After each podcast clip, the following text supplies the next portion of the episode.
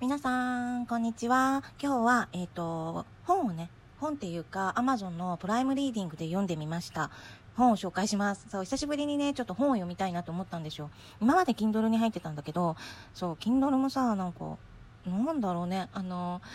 なんかちょっと正直、そのプライムで500円払ってて、Kindle で980円ぐらい払ってたのかな。ちょっとバカバカしくなっちゃって、そもそも時間がなくて、読めなくて、で、最近ちょっと電車に乗る機会が多いから、本読みたいなと思ったんだけど、あの、Kindle に入るのはなと思って、プライムリーディングで読めるって知って、私、あの、読み始めたんですが、そう、長くなっちゃってごめんなさいね。えっ、と、北川康さんっていう人の、運転者っていう本を見つけたんですよ。それなんか、あの、まあ、自己啓発プラス小説みたいな感じの、あの、本だった、本だったっていうか、まあ、それを狙って探したんだけど、あの、すごく良かったです。そう、あの、きっとね、なんだろうな。あの、小説としてどうなのって言われたら、あの、え、これはね、なんだろうな。あのあんまり言いたくない、あんまり言いたくないけど、まあ、誰も聞いてないから、いいや。あの、正直言って一流作品的ではないと思う。うん。あの、小説のその、ね、入り込み方とか、その、そういうのでは、私は、まあ、なん、なんか、いっぱい読んだことはないから、あの、わからないけれども、あの、小説としては、まあ、そんな、ね、一流ではないとは思うんだけど、それでも私はこの本読んでね、すごい、ぐいぐいね、引き込まれたし、あの、そう、なんだろうな、電車の時間を有意義に過ごせた。本っていいなって思った、久しぶりにいいなって思った作品だったので、紹介させていただきます。そう、あの、まあ、ネタバレもそのまま、まあいいや、言っちゃおうかな。聞きたくなかったらいいんだけど、まあ、あの、努力は報われない努力はない。報われない努力はないっていうことで、なんだろう、その自分が生きてきた中で、そう、努力をして、それが、あの、その自分の代では、あの、努力が報われなかったとしても、その先の代、要するに子供とか孫とかに、その努力っていうのは受け継がれていくものなんだよっていうのを、だから、あの、未来に向けて努力をしようっていう風な、まあ、なんていうの、まあ、徳を積もうよ。徳を積むと、その自分の先の自分の遺伝子を受け継ぐ者たちが、あの、どんどん幸せになっていくからねっていうような話だし、まあ自分の人生にも絶対好転反応があるよっていう話なんだけれども、そう、あの、すごくね、納得した。納得したし、そう、うん。やっぱり思いやり思いやりとか、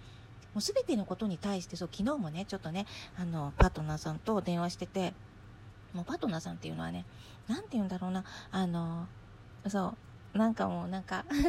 なんだろうな、そう、ちょっとね、怒ったのよ。怒ったっていうか、そう、な、誰が何したっていいじゃないかっていうタイプの人間なのね。まあそんなやつとなんでね、仲良くしてるのっていうふうに思われると思うんだけど、あの、私の考えは、まあ人は何をしても構わないよっていうふうに基本は思ってるし、それはなぜかというと、規制ができないから。規制ができる、できないから、人はまあ基本的には動物的には何をしても構わないんじゃないかっていうのは、もう生物的に仕方がないことだっていうふうに思ってるって言ったの。そう、あの、パートナーさんにね。でも、じゃあ何が違うんだっていうと、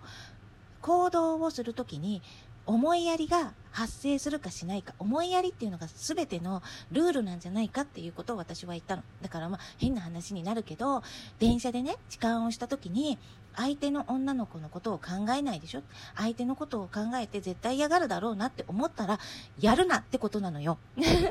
石流に言うと。そんな感じ。ちょっと今日喉の調子悪いな。そう。あのーそうなんだよ。だから、動物とかそういうので規制はできないじゃん。で、なんかいろんな欲望とかあるから規制はできないじゃん。でも、じゃあ何が人間としてね、人として、あの要するにブレーキをかけるとか、それとも逆にね、してあげたいっていうふうに思うっていうところの基本っていうのは思いやりなんだよ。だから、赤ちゃん産んだら、もう育てる時には、その子が思いやりを持って人生が終われるようにっていう風な育て方をしなきゃいけないと思う。でも中ではね、中には、あー、口まんない。中には、その脳の構造が違ってて、どう育てても、どういう風にしても、何パーセントかの確率でサイコパスはいる。それはもう間違いない。もしかしたらパートナーさんもサイコパスかもしれないとかって思うんだけど、サイコパスは絶対にいるの。いるけど、ふ、なんだろう、ノーマルにすれば、あの、ね、思いやりを持ってね、人生を終われるんじゃないかなとかって思うんだよ。そう。なんかね、その、この運転者のさ、話で、でもこの、なんだろう、こう、思いやりの徳を積もうっていうのって、この、ね、先々、あの自分の遺伝子を持った未来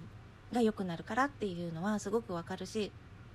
もしかしたらねそのサイコパス遺伝子っていうのも消えていくかもしれないし世界が良くなるためにはやっぱりその子供赤ちゃんっていうのをどうやって洗脳とかではなくって思いやりがあるような育て方をこうしていけば世の中って変わるんじゃないかなとかって思った。ねこんなこんこんなっていうか一冊の本でここまで語れるってすごいでしょ？そう。そう今現在こんな7分間も語っちゃったよって感じで私は思いました。はい。ってな感じで本あのプライムリーディングで私読ませていただきました。みんなも Amazon ってすごい使えるなってすごい思って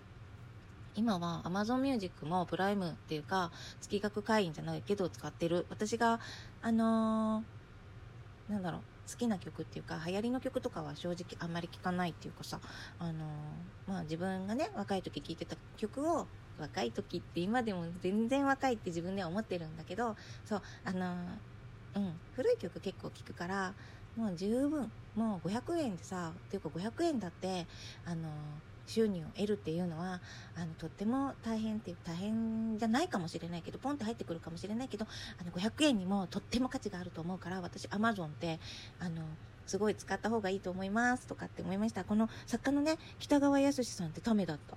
そう。ためでそう同い年だった。なんとなく親近感湧いたし調べたらめっちゃ顔かっこよくってそう。あの